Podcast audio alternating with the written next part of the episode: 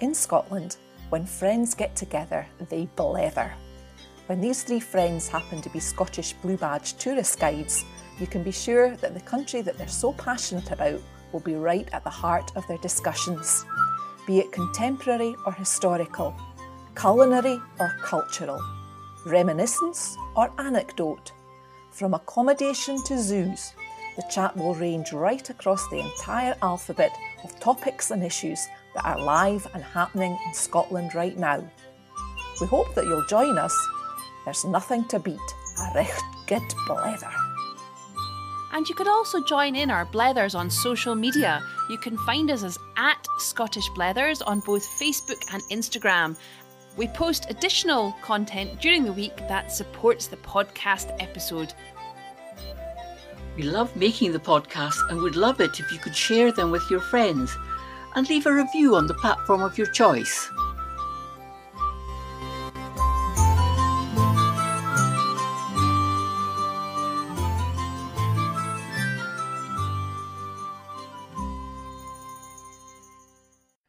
Hello and welcome to episode 51 of Scottish Blethers. I'm Liz Lister. And I'm Helen Houston. And we're both golden girls because we're into our 50s, heading as fast as a speeding bullet for our hundreds. You know, we'll get there before we know it. Yes, and that's episodes, not birthdays, girls. Although it does feel like that, and we probably are closer to 100. but we're still doing well, and all this is keeping us young. How are you doing this week, Helen? Doing very well. It's quite nice to have a, a kind of a quiet day. It's been very busy with grandchildren over the week, but it's been nice being out and about. The weather's very dreich today here in Saline. No, it's quite uh, it's quite bright up here in the Highlands, but there's definitely a touch of frost in the air. And at night, as we would say in Scotland, the nights are fair drawn in. Oh, they are. I'm finding that putting the lights on about seven seven thirty now is very early. It is, and uh, you take it ill out after having the long nights of summer. So we're definitely on our way to autumn or fall, but we're reflecting back. We haven't left the summer theme yet, and we're reflecting back on some of the big festivals that take place during the summer. Each of the little towns and villages has some way of celebrating, bringing a bit of cheer, marking something, and those are called galas, gala days. Have you been to a gala day, Helen? I haven't been. I've I haven't actually physically been to a gala day, but I've I've driven through the villages where the gala week is on, and it's so obvious from all the decorations that are out. It's it's it's a lovely time, and the feeling in the air of excitement. Well, it's obvious that you came to the village of Saline after your children were grown up, because Saline, the little village that we both live in in Fife, does have a gala day. Although these gala days are constantly in fear of dying out because they can't get people to come onto the organising committee. Yes, and if we go back to the origins of the gala days, I think the origins are now getting so far into the past that people are not remembering them. They were first of all set in place to kind of celebrate events that were improving the workers' rights, whether it be getting better pay or getting eight hour days. That was the big things in some of the big heavy industries that Scotland had. Yeah, the, the origins of the name gala are kind of lost in history. I mean, there's different theories as to how it got its name. One is that it comes from the French galère, which means to amuse oneself, to rejoice. But the other one that a lot of people believe in Scotland is that the word comes from gallows day, the gallows. Yes, yes, and I think that that was the big entertainment in days gone by, watching the macabre scene of people being hanged at the gallows. Yeah, in the days when there was little other events to amuse yourself, there could be 30, 40,000 people turned out to a good hanging. And of course, alongside it, you had stalls, you had buskers. So it was a day of festivity. Seems very grim to think of it now. Oh, yes. And I think one of the most interesting gala origins is the one in Paisley, which a traditional holiday for the workers in Paisley, the Small Shot Day. And that was in honour of, of the workers' victory. The small shot is celebrated to mark when the weavers got paid for the small shot. And that, the small shot, is the thread that bound the weft and the waft threads for the famous shawls. You know the paisley shawls with that lovely teardrop pattern? Yes. And because the small shot was not seen on the garment, would you believe the factory owners believed that the workers should not be paid? Yeah. So the victory was that they got paid for it, and that was the beginning of the Paisley Gala days.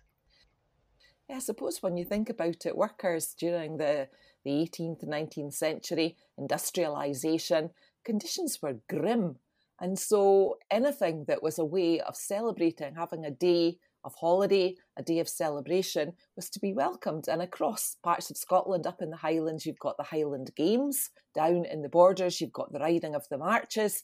The galas were largely limited to the central belt of Scotland, where the workers the miners, the fishermen, as you say, the weavers, Helen and Paisley, they were granted this one day. In many cases, it started as a sports day or celebrating the birthday of the landowner or mill owner, but it was a day of celebration. In other places, it came out of what was called the feeing fair, where farm workers would go along to a big local fair out in rural areas, and that's where they would get their employment for the season.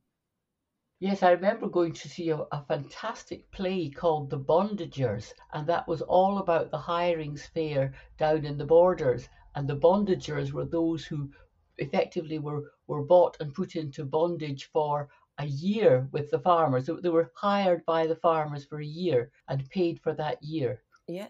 Fantastic play.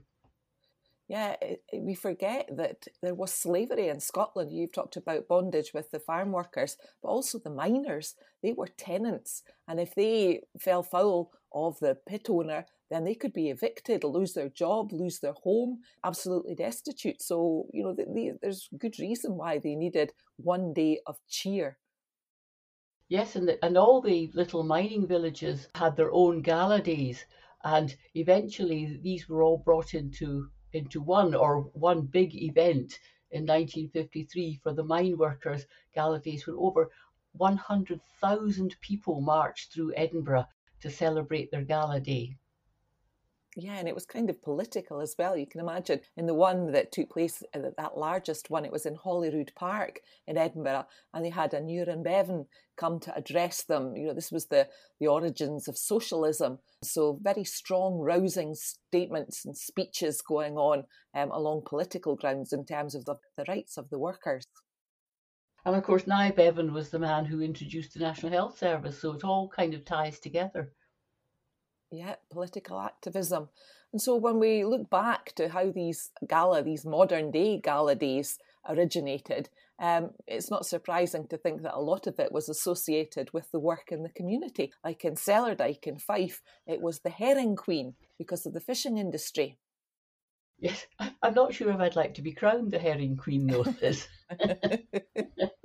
bit fishy. a bit fishy, as long, yes. as, as long as it's got nothing to do with holding the fish, or nobody would be going Oh, near you for months and months after right. it. That's right.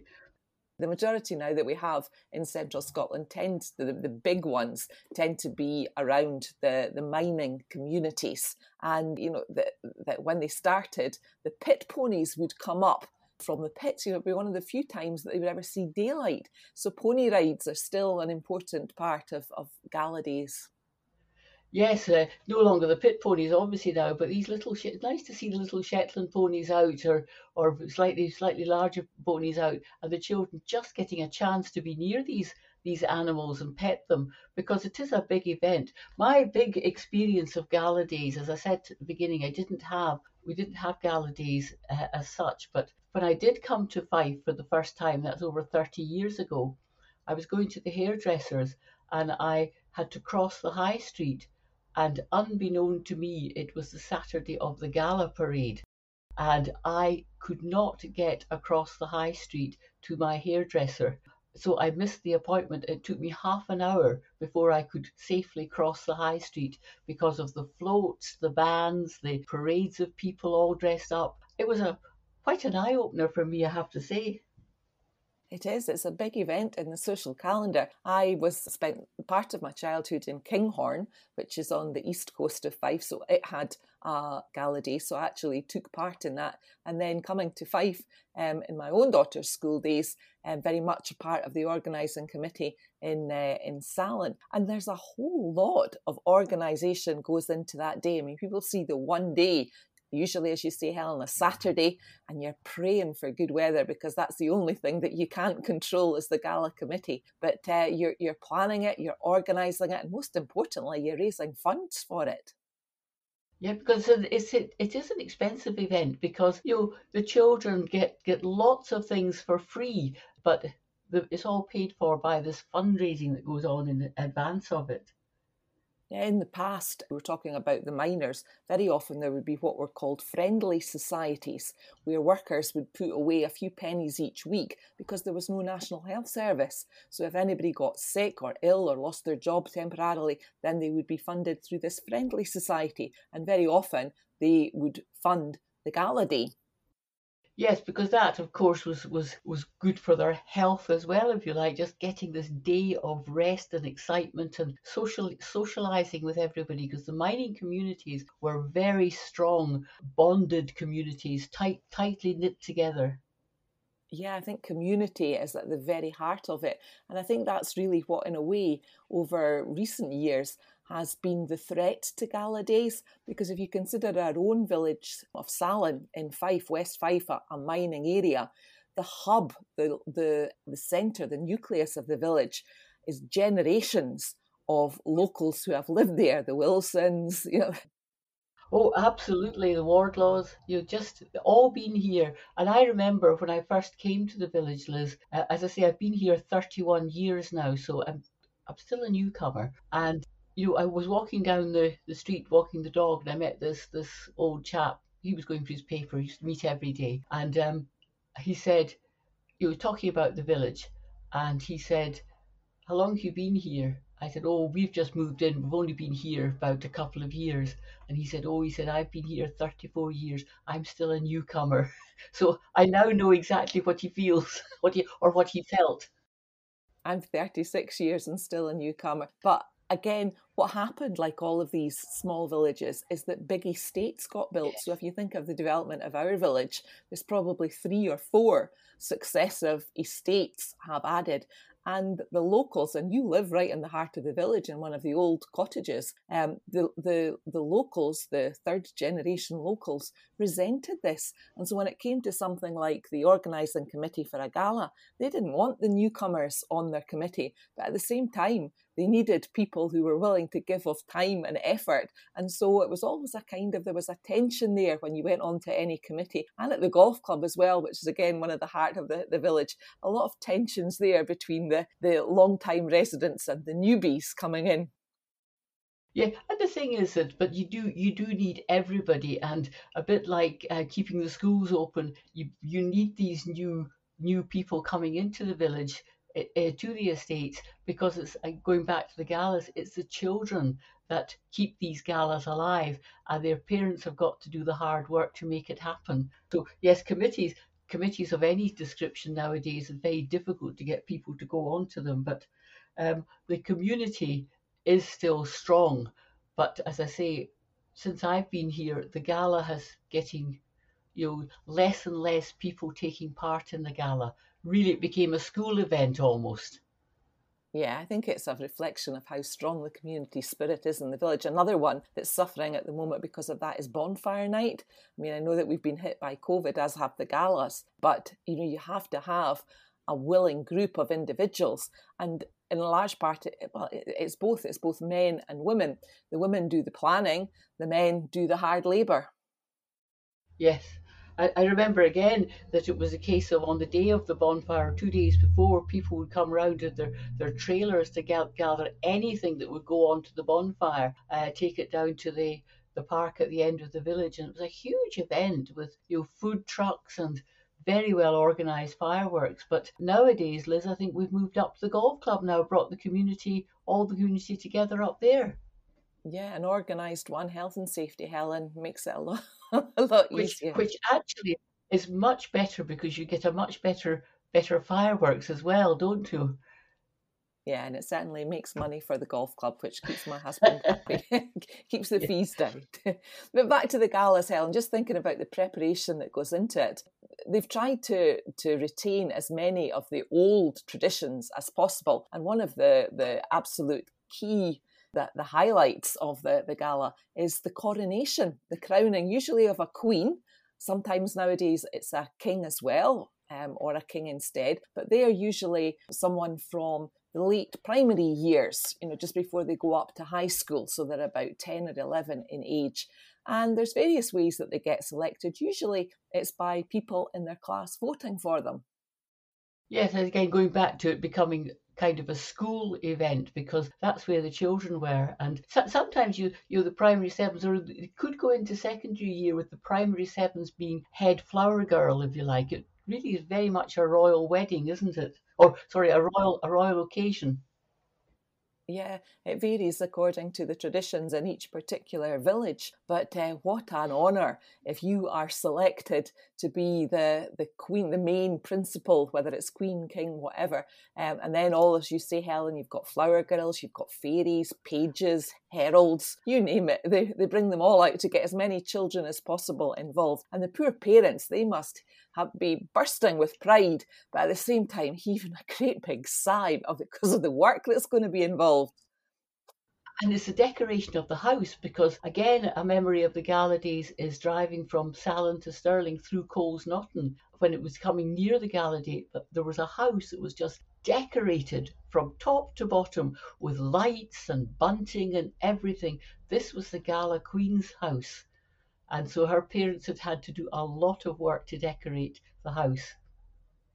Yeah, in the old days, it used to be the whole mining community that they used to cut up old clothes to make bunting, and then they didn't have expensive things to make the, the, the lights and the fancy entertainment. A lot of Disney characters appear these days, but in those days, the men would go out into the forests, the woods in the morning, and they would come back with foliage and wild flowers like rosebay, willow herb, anything that they could get their hands on. And they would make these great, elaborate arches, woodland arches, through which the, the royal characters would, would pass on their way to being crowned.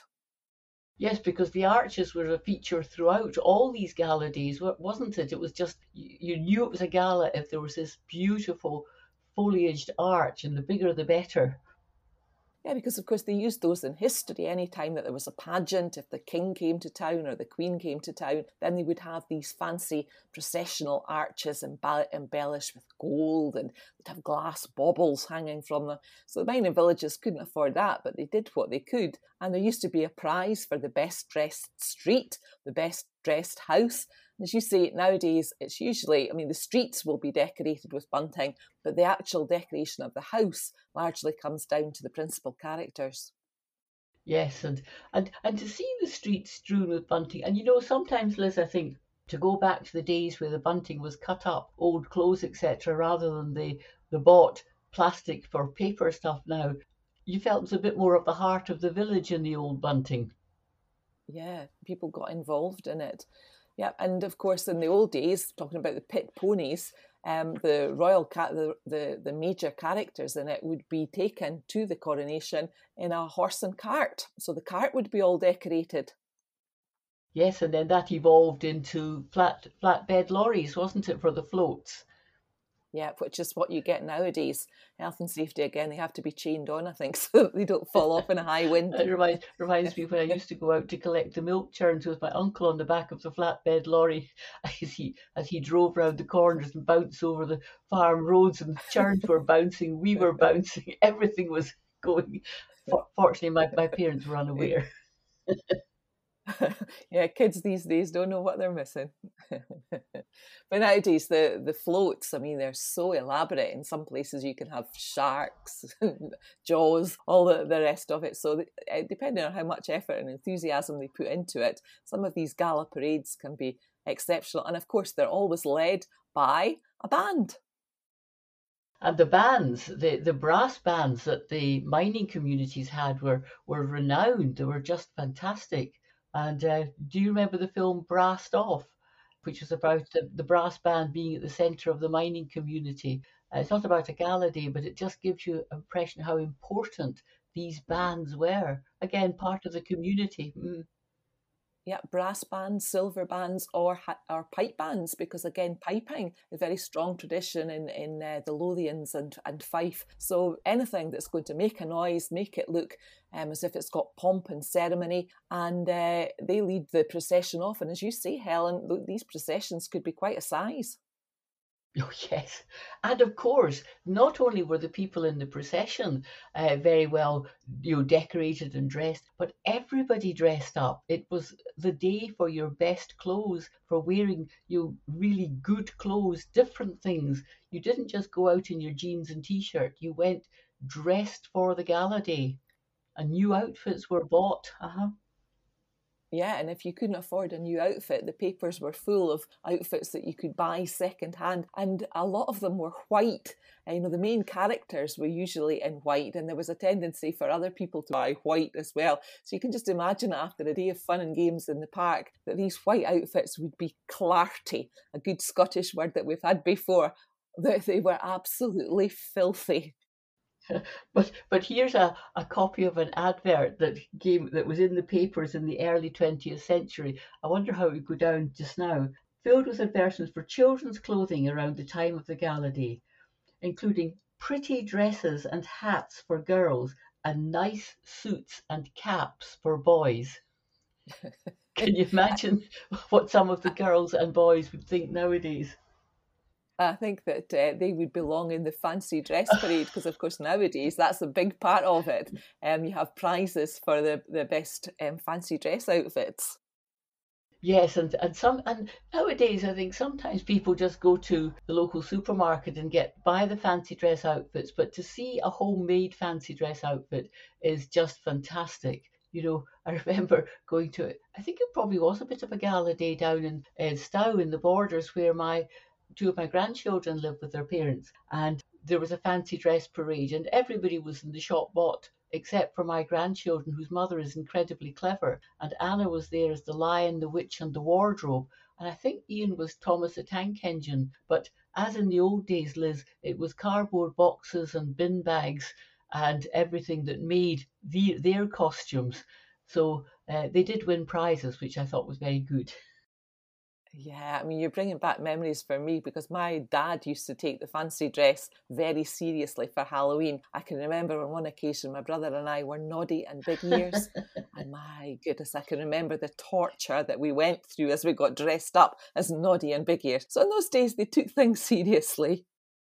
Absolutely, absolutely, and there were, you know, it was it was good good fun, and you know, I just think the whole spirit of the community to get together wasn't just on the day, it was the making of things leading up to the day. Sewing bees would be formed to help the, the mums you create the costumes and the dresses and the bunting. So there was a lot of community spirit and newcomers could be brought into these sewing bees.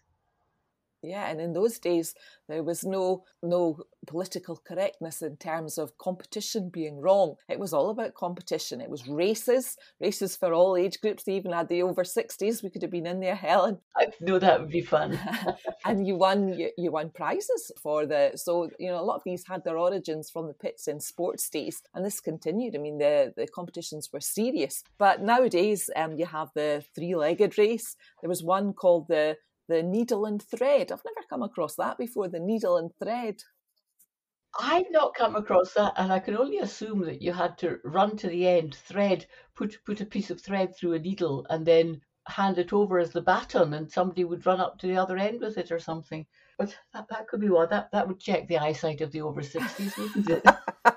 um, and, and, and, there was the egg and spoon as well. Again, that would test your your physical mobility, being able to keep the egg on the spoon. I think we'll maybe we'll maybe scrap this. I think maybe um, nowadays there's the there used to be one which was the um, the carts from the from the pits. Nowadays, it's evolved into shopping trolleys and prams and whatever. But they get these all dressed up. Very it's often it's a husband and wife team that are in it. Somebody has to be in the vehicle and the other one pushing it. Yeah, I've just thought of it, Helen. That could be us at the next gala day. Start thinking about your ideas for the the pram race.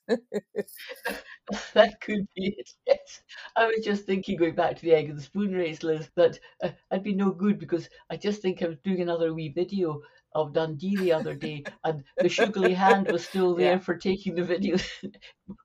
you, the video comes with a warning for seasickness pills to be taken in advance of watching it. Yes, I think we're past our prime. But however, however, and so the other thing, of course, that you ha- you sometimes get at the big gala days are the shows, the amusements, the fun, uh, the arcade, you know, all of that, and that was frowned on. And Codona's um, still going strong today. They were the big amusement company, the shows, the waltzer and the roundabouts and the dodgems and all of that. But the gala organisers didn't want them because they didn't want them peeling off some of the money. They wanted to be collecting in their little tins for the following year. So there was a lot of argy-bargy argument over that as to whether the shows should be allowed in.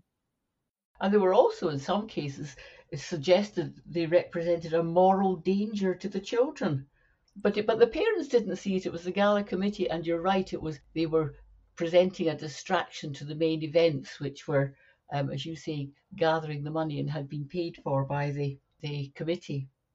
So I'm seeing it all now. That's where it went wrong. Corrupted by the waltzer. I used to love the waltzer. oh, that, that, that's it, Liz. That probably.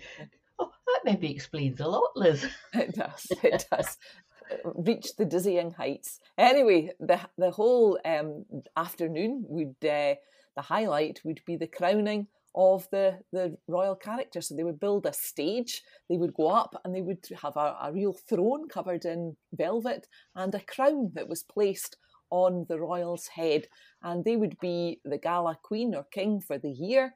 And then the following year, they would hand over the crown as they crowned the next year's gala queen.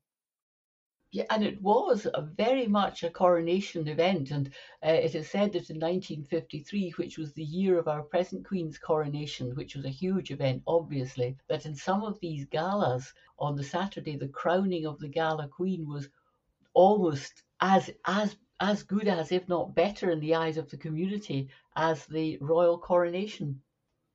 Yeah, when you know it, when it's your own daughter, or your yeah, it has much more meaning and of course it was it was real because the coronation had been watched if watched at all by the, the, the, new televisions that were in place in 1953 which were about what about six inch square or something like that 12 inch square? Tiny tiny wee televisions. So to see something in real life in the in the village park would be so much more attractive Yes, I remember my mum saying that when she was courting, courting with my father, um, her aunt was winching. That's a good. We should keep these words for the end.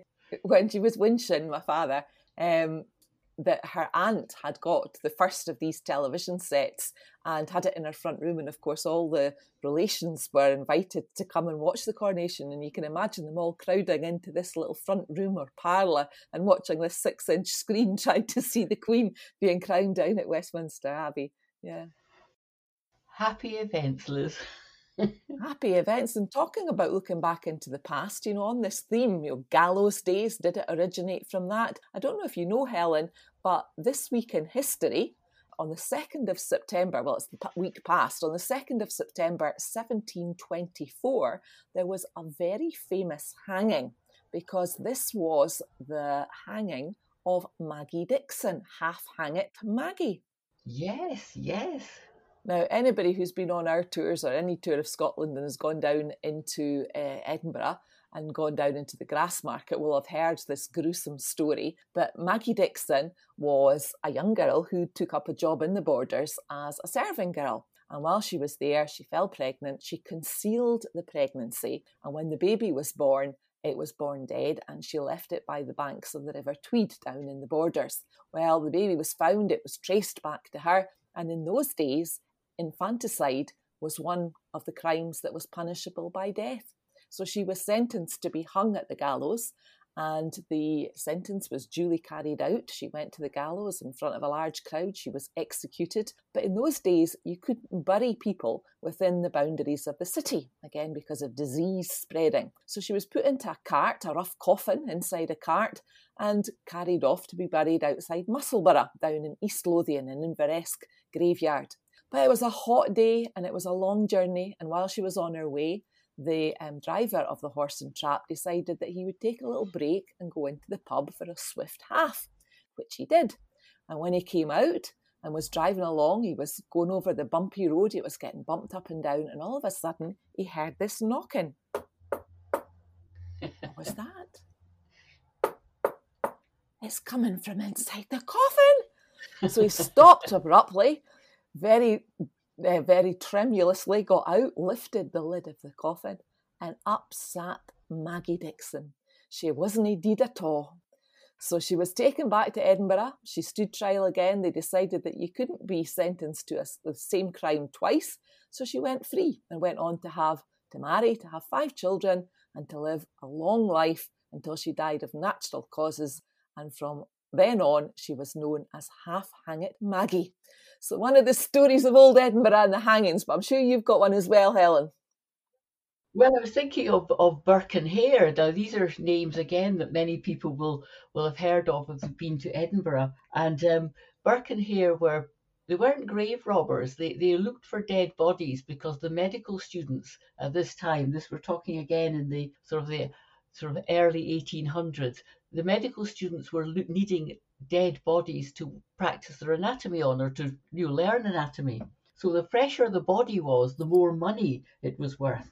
And so therefore grave robbing, we couldn't re- rely on that. It progressed, if that's the right word, to murder. And Burke and Hare became very adept at murder and taking bodies to the Department of Anatomy. But one day the students and the professors recognized the young lady that was lying on the anatomy um, table as somebody they, they all knew quite well. She was a local prostitute. So Burke and Hare were then you know, caught. And Burke was hanged at the Lawnmarket in front of a cheering crowd, a boisterous cheering crowd, it is said, of over 25,000 people. And after he was hanged, his body was donated to medical science, a fitting end for the man who had donated, in inverted commas, many bodies to, to medical science.